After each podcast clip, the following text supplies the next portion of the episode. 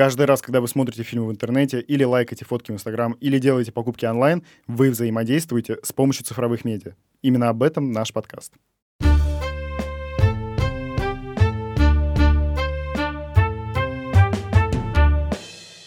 Я все не могла выбрать между мужиками-режиссерами. Все построено на том, что воруют идеи из Азии. Можно же говорить слово порно, да? Да, Можно. можно, можно. Отлично.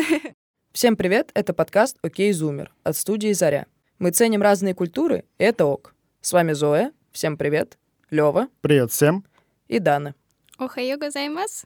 Подписывайтесь на наши соцсети, там мы публикуем еще больше контента по теме выпуска. Сегодня с нами Дана, наша дизайнерка, картинки производства которой вы можете видеть в наших соцсетях, и обложка нашего подкаста, который вы сейчас слушаете, тоже дело рук Даны. Поэтому, наконец-то, вы теперь услышите этого человека, который транслирует визуальную часть подкаста. Расскажи, пожалуйста, как дела? Вообще, почему ты решила поговорить про аниме? Ой, ну, у меня все замечательно, спасибо. Меня просто позвали записаться в подкасте. И мне показалось, что я достаточно осведомлена об этой теме и могу сказать что-то прикольное, интересное для людей, которые не разбираются в этой сфере. А То вот есть для нас. Да, вот нам придется молчать весь вы- выпуск, потому что, ну, сразу обозначим, скажем так, э, шахматные фигуры. Мы с Зоей не понимаем в аниме практически ничего. Мы пешки здесь. Да, мы очень пытались в течение недели, за неделю понять, что такое аниме и с чем его едят, но думаю, что сейчас мы поймем чуть больше.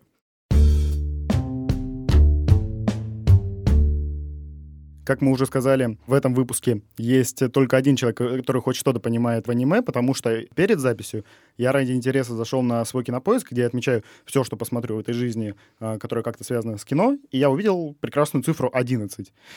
И самая ранняя оценка у меня это 2013 год. Я впервые посмотрел аниме «Унесенные призраками». Э, такой, мне кажется, базисный мультик, с которого всегда начинается знакомство с аниме, потому что он выиграл «Оскар», он выиграл «Золотого медведя» в Берлине. И, в общем-то, это уже такая классика культурная. И у меня так получилось, что э, на этой классике все и ограничилось, потому что кроме имени Хаяо Миядзаки я, к сожалению, ничего не знаю.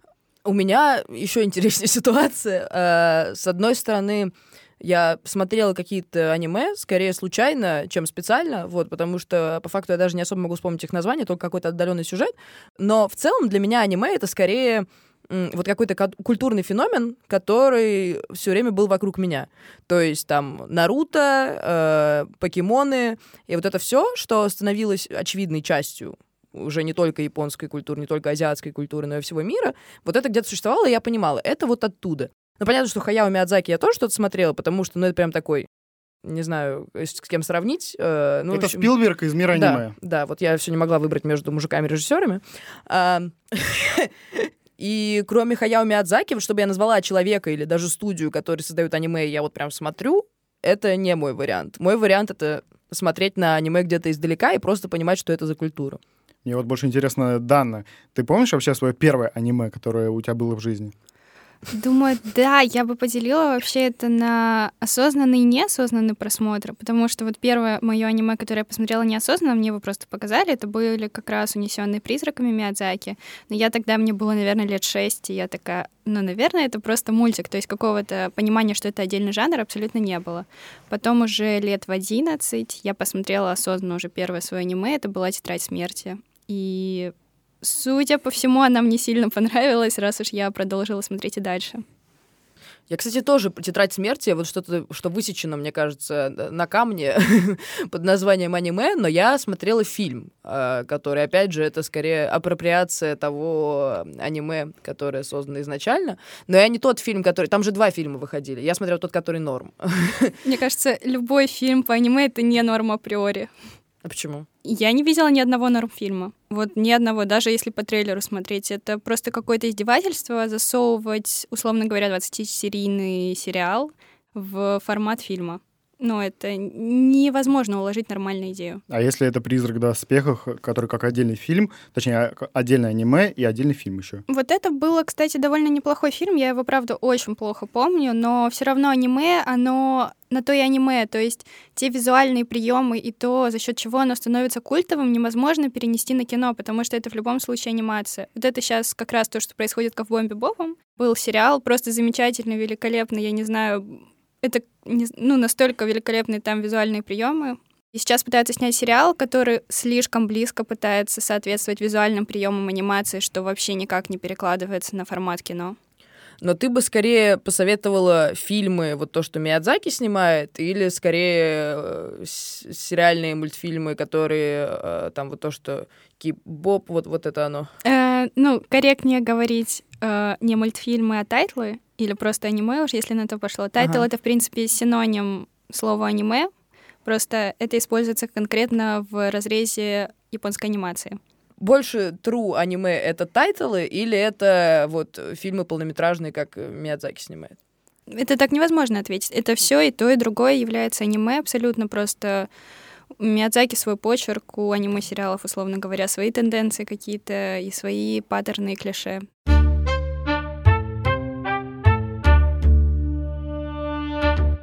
Я только в последнее время начала воспринимать аниме как какую-то культуру, как э, что-то сильное и важное, потому что сейчас анализируя, становится понятно, что аниме было давно вокруг нас. Те же самые покемоны, Наруто, ну, мы прям росли с ними. А, но для меня это было все время что-то такое неизведанное и таинственное где-то на другом э, берегу реки, куда я никогда не доплыву.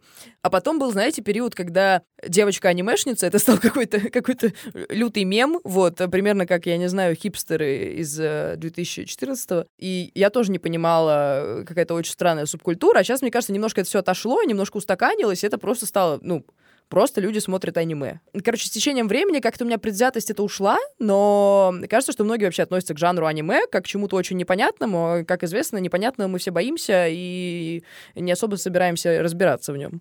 Да, вот у меня была именно такая непонятка, потому что, ну, когда я только познакомился с аниме, это, наверное, на начале десятых, сразу скажу, я не смотрел покемонов в детстве, поэтому... Я тоже. Был, они да, просто были вокруг. Да, они были вокруг. Меня это не интересовало. Я любил черепашек ниндзя и Человека-паука. Вот это мои, были мои герои. В общем, у меня была очень сильная предвзятость, потому что тогда вот это сообщество анимешников, оно в интернете как-то аккумулировалось, и постоянно я на него так или иначе натыкался, я не знаю, ВКонтакте, еще где-то. Из-за того, что они очень сильно отличались от обычных людей, то... Обычные люди vs анимешники. Да-да-да-да. Ну, типа, из-за того, что они реально как-то очень сильно отличаются, то есть у них какие-то дурацкие постеры, они любят накрашенные волосы. Типа, у меня... Да, да. Я пересказываю 12-летнего себя. Короче, из-за всего этого мы, у меня к аниме очень была большая предвзятость. При этом, типа, те же «Унесенные призраками» мне нравились, но это, знаете, это ощущение вот, типа, ну, это как с российским кино. А, по большей части оно плохое, общий стереотип, а есть хороший брат, и все. Вот здесь, мне кажется, та же самая ситуация, но я не очень любил аниме, и только потом понял, что все люди, которые смотрят аниме, э, это абсолютно такие же люди, просто у них вот есть своя субкультура и свои увлечения, это нормально.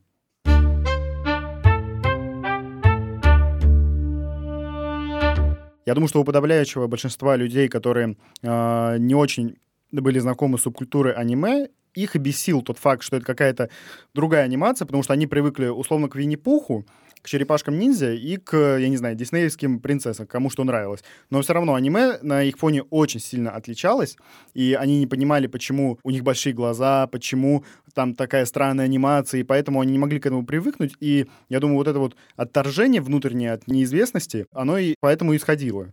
Возможно, так и есть. Это тык в сторону зрительского опыта сейчас будет, потому что у нас формируется восприятие вообще всего, там, литературы, анимации, кинематографа на фоне того, что мы смотрели до этого. И то есть если, в принципе, человек стабильно до какого-то возраста потребляет западный контент, то у него и будет мышление заточено под западный контент. А если посмотреть на аниме и на, допустим, какой-то американский мультипликационный даже сериал, абсолютно разные э, манеры повествования, сюжетные паттерны и вот эти все штуки, они абсолютно отличаются. Вследствие этого кому-то просто сложно посмотреть аниме в силу того, что он привык к абсолютно другим штукам. Но если человек смотрит аниме, условно говоря, с более раннего возраста, у него не будет вот этого ощущения того, что я смотрю что-то не то. То есть у меня так было. Тут еще интересно, что многие российские мультфильмы и какие-то сериалы, они же адаптированы с каких-то западных штук, и благодаря этому как раз у нас изначально, хоть в адаптации, в нас вселяется вот эта западная культура, то есть те же самые там, ну погоди, Том и Джерри, ну как бы что то, что это, в целом одинаково. Я думаю, что это идет из менталитета людей, потому что все-таки западная и восточная культура, они э, расходятся еще на моменте э, мифов, традиций и так далее, э, которые такие базовые. И если европейская цивилизация, она росла на сказках «Братья Грим то Япония, естественно, росла на каких-то своих легендах о самураях, и поэтому э, вот этого вот пересечения не было. И аниме, оно выросло на плацдарме своей собственной культуры, которая не брало сюжеты из западной мифологии.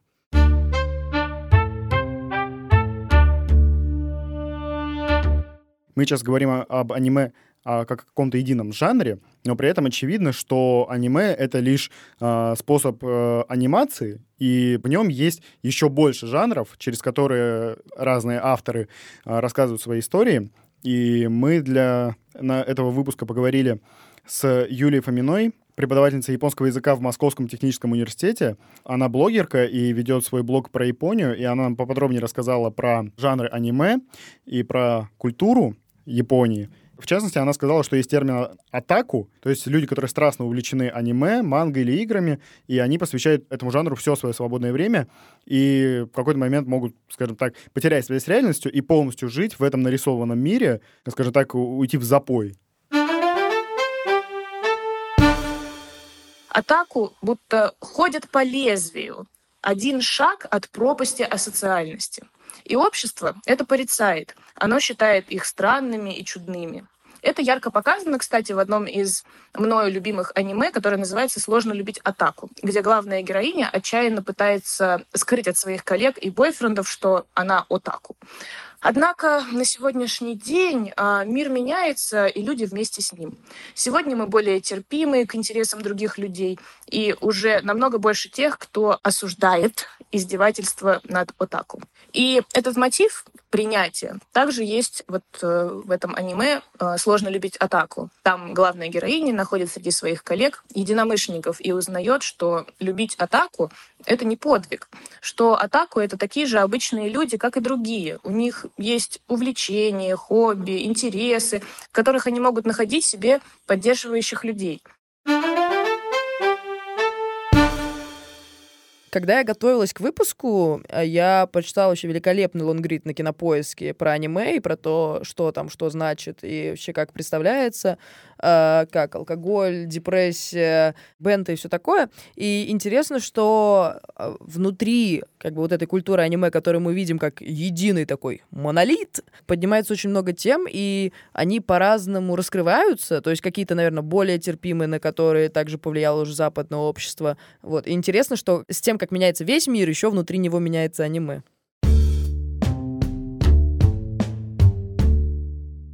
Вместе с тем, что аниме — это в целом довольно далекая от многих людей культура и вообще жанр, ошибочно воспринимать его как исключительно жанр для детей, ну, потому что мы привыкли, что анимация — это то, что снимается для детей, они смотрят сознательно «Короля льва», а взрослые от этого не могут кайфовать. Это, конечно, тоже грубый стереотип, но не суть.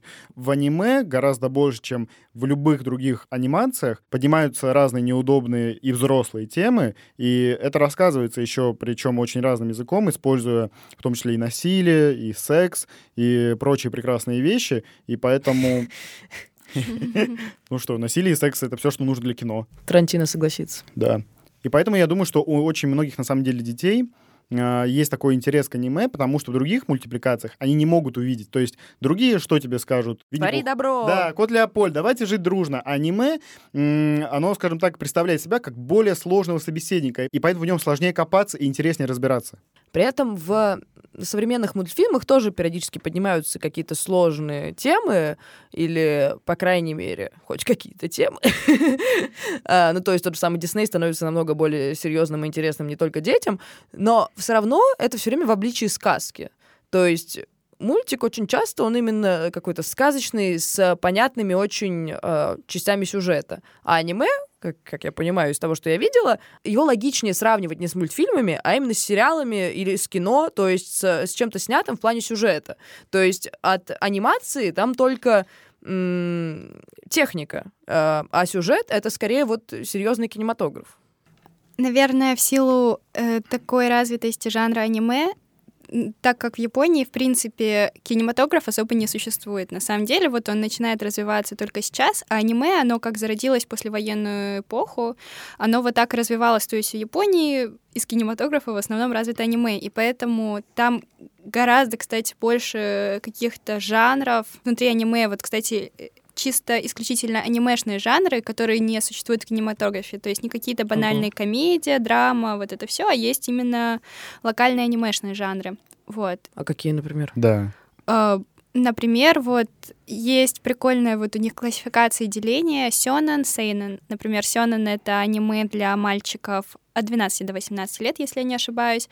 Uh, ему эквивалентно для девочек сёдзе, для такой же возрастной аудитории. Сексизм! Ну, да. И... Япония, что вы хотели? Из-за того, что эти жанры такие узкие, кстати, там прям, ну, очень жесткие сюжетные паттерны. То есть ты посмотришь одно аниме в этом жанре, и ты, в принципе, будешь понимать, что будет и в другом аниме такого же жанра.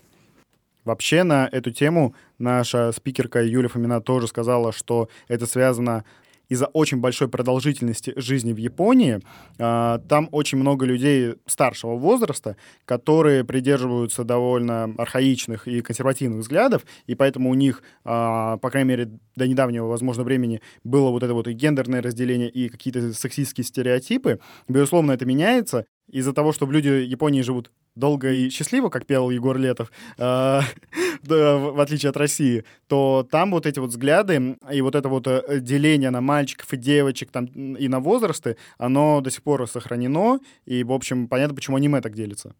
То есть, по факту, аниме — это просто японский кинематограф. Из-за того, что они э, трансформировали его в мультипликационный жанр, просто всем стало страннее вокруг от этого, но в нем нас привлекают те же вещи, что привлекают нас и в обычном кино. Во-первых, какие-то темы, которые поднимает э, аниме, а во-вторых, э, взрослый контент там по типу того, что говорил Лева, э, насилие, особенно учитывая, что в мультиках это намного легче показать, чем в кино. Тут вообще большее раздолье для того, чтобы нарисовать все, что ты придумаешь и захочешь. И поэтому это еще больше видно, чем в обычном кино, в котором все-таки мы ограничены реальностью ну, условно говоря, запрет на плод сладок. То есть угу. э, тебе запрещают смотреть что-то про секс или что-то про насилие, и тебе хочется это смотреть. Вот, условно говоря, ты не смотришь порно, но ты можешь посмотреть аниме, где будут легкие намеки. Можно же говорить слово порно, да? Можно. Отлично. Можешь посмотреть хинтай в крайнем случае.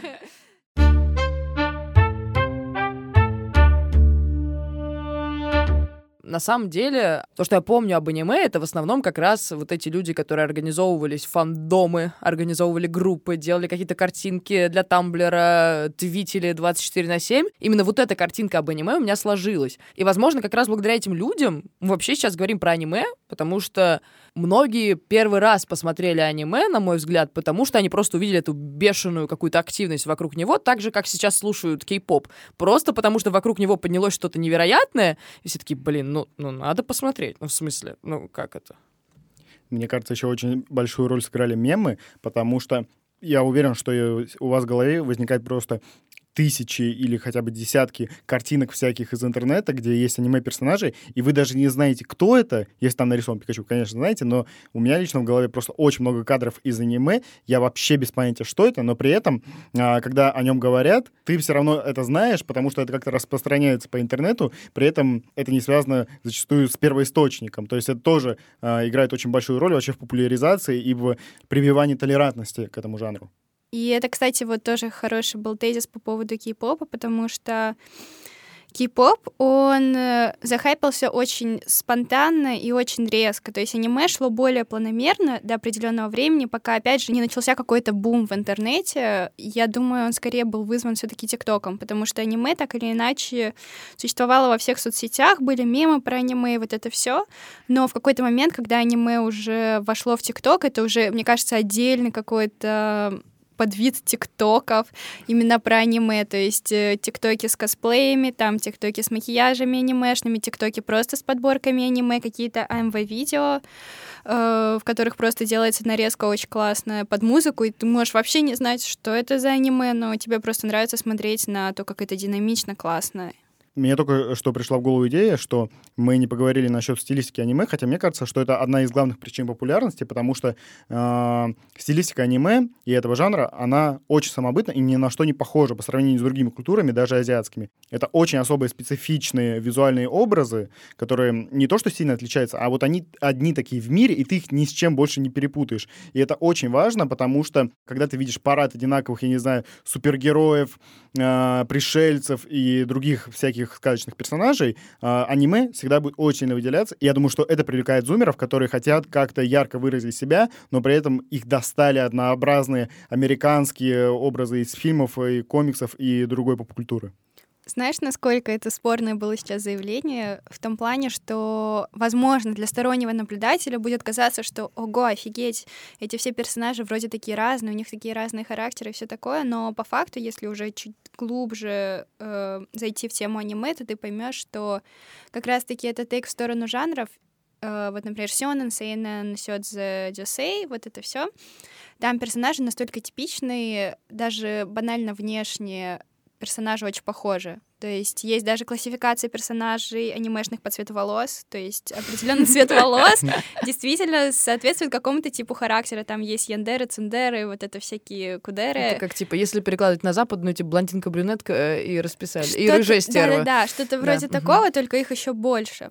Тут, наверное, играет роль то, что для нас это другое. То есть, когда мы выросли изначально на очень понятных образах э, западной культуры, то для нас что-то в целом просто выглядящее по-другому, вот то, что стилистика, про то, что говорил Лео, может быть, внутри на самом деле все то же самое. Потому что по факту, давайте будем честными, вообще во многих историях все одно и то же, потому что мы одни и те же в целом люди, с одними и теми же проблемами, э, с одними и теми же тревогами, которые просто поднимаются в разных формах.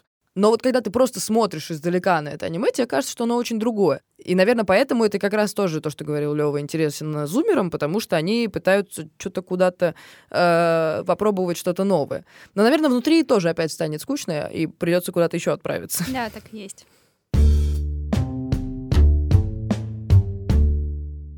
Очевидно, что интернет сыграл ключевую роль в популяризации аниме, и как и поколение зумеров, потому что, э, по сути, это первое поколение, которое начало осваивать интернет с точки зрения поиска развлекательной информации. И мы об этом говорили, кстати, в первом выпуске второго сезона подкаста «Окей, Зумер». Мы говорили об офлайне и об онлайне, и о том, как смешиваются эти реальности. Поэтому можете послушать этот выпуск, чтобы больше углубиться в тему. Но возвращаясь к аниме, очевидно, что аниме — это все-таки э, мультипликация в первую очередь для зумеров, потому что миллениалы и бумеры гораздо хуже ориентируются в этой мультипликации, потому что миллениалы и бумеры гораздо меньше они знают. Но при этом, мне кажется, что это касается только нашего и западного общества. То есть в Японии-то, наверное, все смотрят аниме, раз другого кинематографа особо нет. В Японии действительно все смотрят аниме и все читают мангу, то есть это абсолютно нормально для них, точно так же, как для нас, допустим, почитать книгу.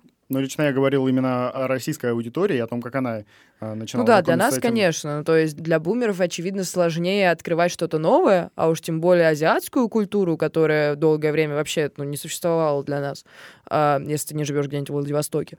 И поэтому, чем старше становишься, тем сложнее какие-то свои стереотипы поменять. А зумеры, во-первых, молодые, во-вторых, уже больше люди мира, чем люди одной нации или одной страны.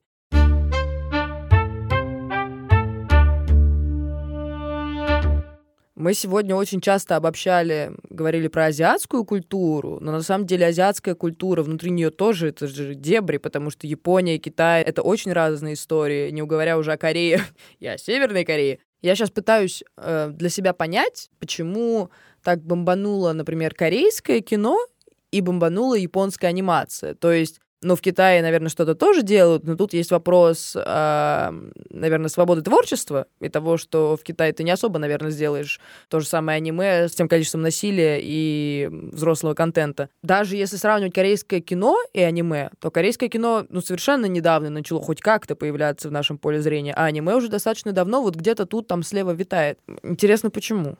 Действительно интересно, почему?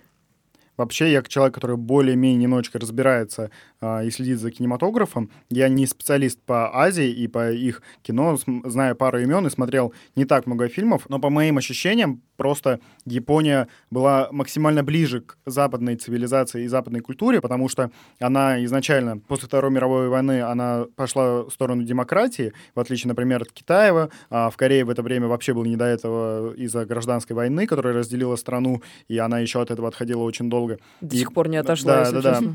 И Япония, она ближе всего к этому подошла и легче всего интегрировалась в западное общество, и после чего зрители из Европы или из Америки, они познакомились с аниме. И сейчас многие культуры приходят, но очевидно, что аниме, как особый, скажем так, самородок Азии, он неотделим от Японии, и поэтому схожи по формату мультфильмы — это абсолютно не то же самое, что аниме, потому что это уходит глубоко корнями в Японию, и это еще очень долгий продукт э, на экспорт для них. Так в Азии, в принципе, же особо ничего... Ну, то есть, что делают в Азии? Э, в Корее из кинематографа это у нас дорамы и какие-то полнометражные фильмы. То есть анимации там нет аналоговой. В Китае тоже. И то есть сейчас какая тенденция у Кореи и Китая? Это делать тоже что-то около аниме подобное. Китай, он буквально недавно начал делать свои аниме. Первые были просто ужасные, и все просто смеялись над ними, но сейчас буквально недавно я просто краем уха слышала, что вышло какое-то очень классное аниме китайское. Вот, я посмотрела пару серий, то есть это прикольно, это неплохо, но им не достает опыта. Именно вот японцы, они очень круто анимируют, я это вижу как человек, который учится на анимации, что у японцев очень красивая фазовка, очень классный, не знаю, постановка кадра, то есть все, как они умеют именно в плане анимирования, очень круто делать вот китайцы красиво сделали картинку, но ее плохо заанимировали. И, возможно, человек, который не очень шарит именно за анимацию, не заметит этого. Это просто было заметно мне.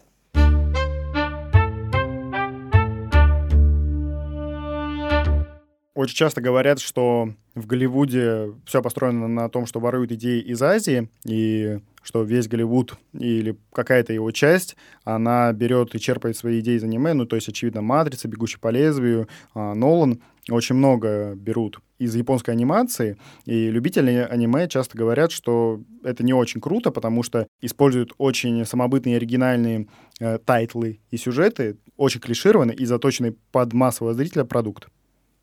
Я бы поспорила, что «Матрица» и «Начало» — это очень клишированные продукты. То есть благодаря каким-то, возможно, Если идеям... это не мое мнение, просто... А, да. это просто... Да-да-да. Это просто... Окей, окей, окей. Просто как раз-таки, мне кажется, благодаря каким-то сюжетным штукам и из аниме э, вот эти фильмы стали настолько интересными.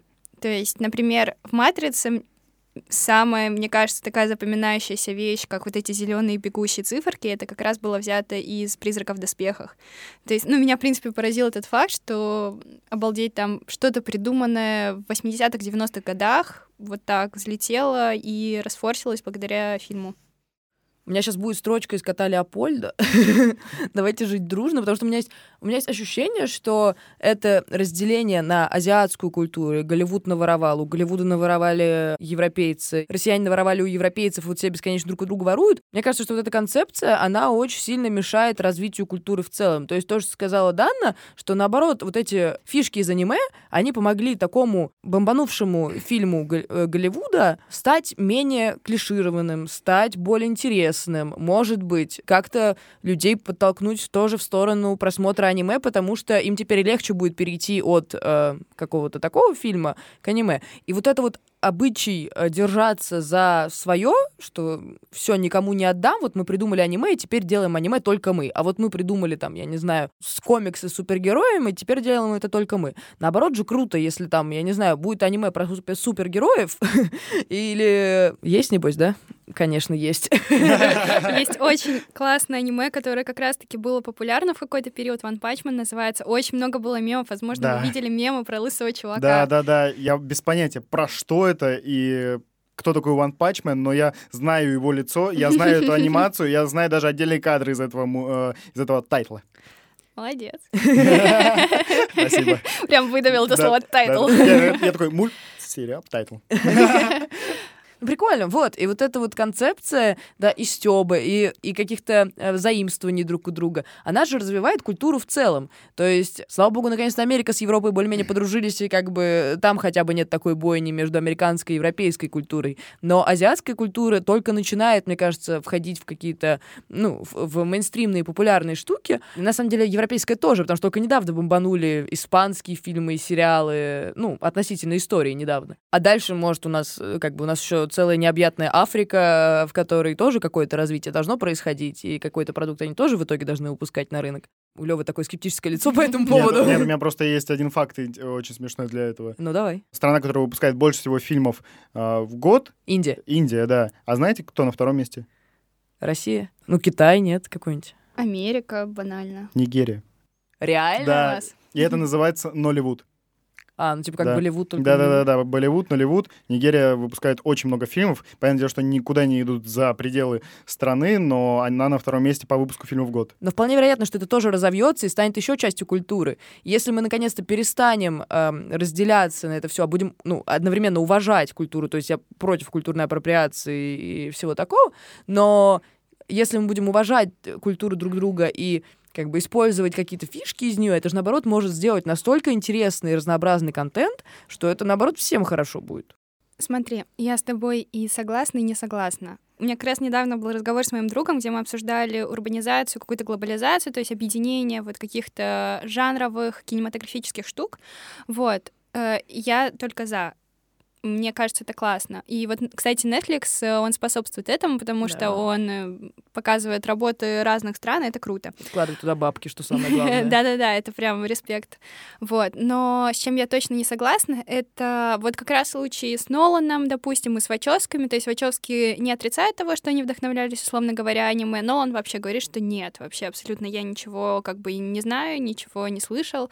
Но, с другой стороны, там буквально есть визуальные параллели что, мне кажется, абсолютно неправильно отрицать полностью какую-либо причастность к аниме, потому что, по сути, это не развивает аниме, то есть это не популяризирует его в глазах европейских, американских, российских зрителей. Это просто как, о, еще один классный американский фильм.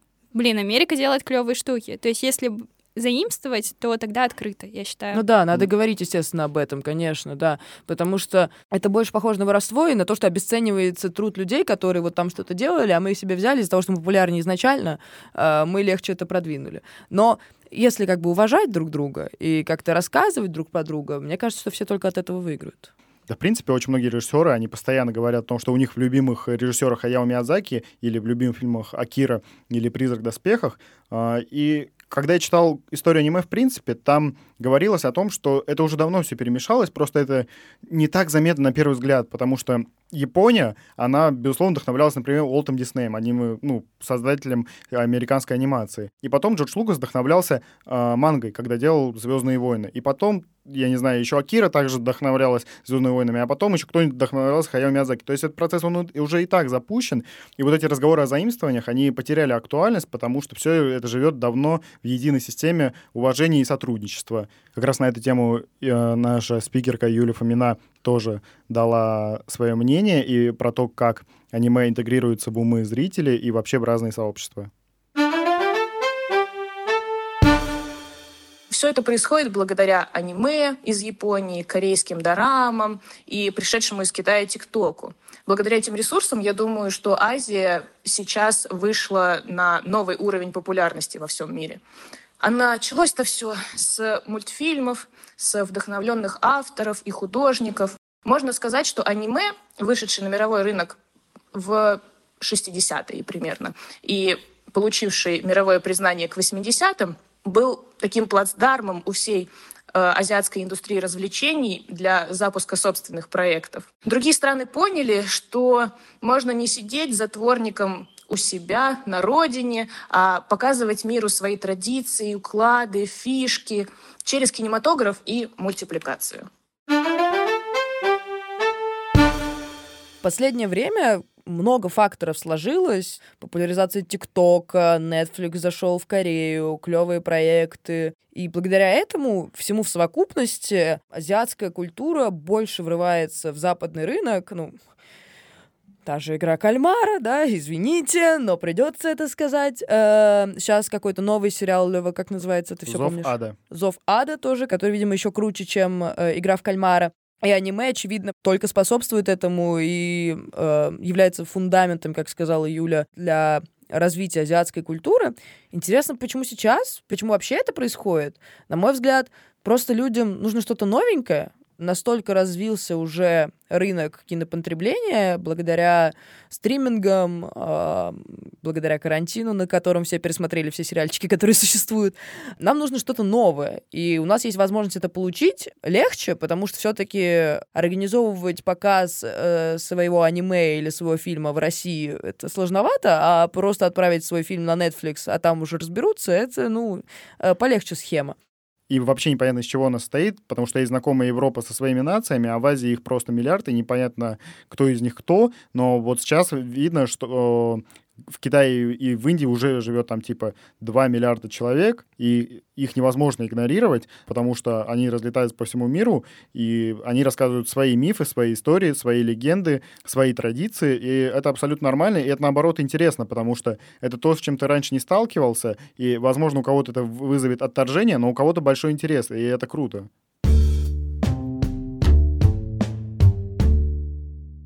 Мне нравится, что каждый наш выпуск все-таки как-то приходит к теме глобализации объединения, и есть ощущение, что аниме — это тоже часть этой схемы, и благодаря вот этому выпуску и подготовке к нему, и особенно разговору с Даной, я как-то стала больше про это понимать, потому что до того, как мы взялись за эту тему, для меня это было что-то абстрактное, вот где-то там, за Бухаром, только с другой стороны Бухара. А сейчас для меня это какой-то очень интересный культурный именно феномен, и даже не феномен, а просто какое-то логичное течение жизни, и мне кажется, что я после этого пойду посмотреть немножко аниме. Могу посоветовать. Да, хорошо. С вами была Зоя, всем пока, Лева. Пока всем. И Дана. Сайонара. Сайонара. さよなら.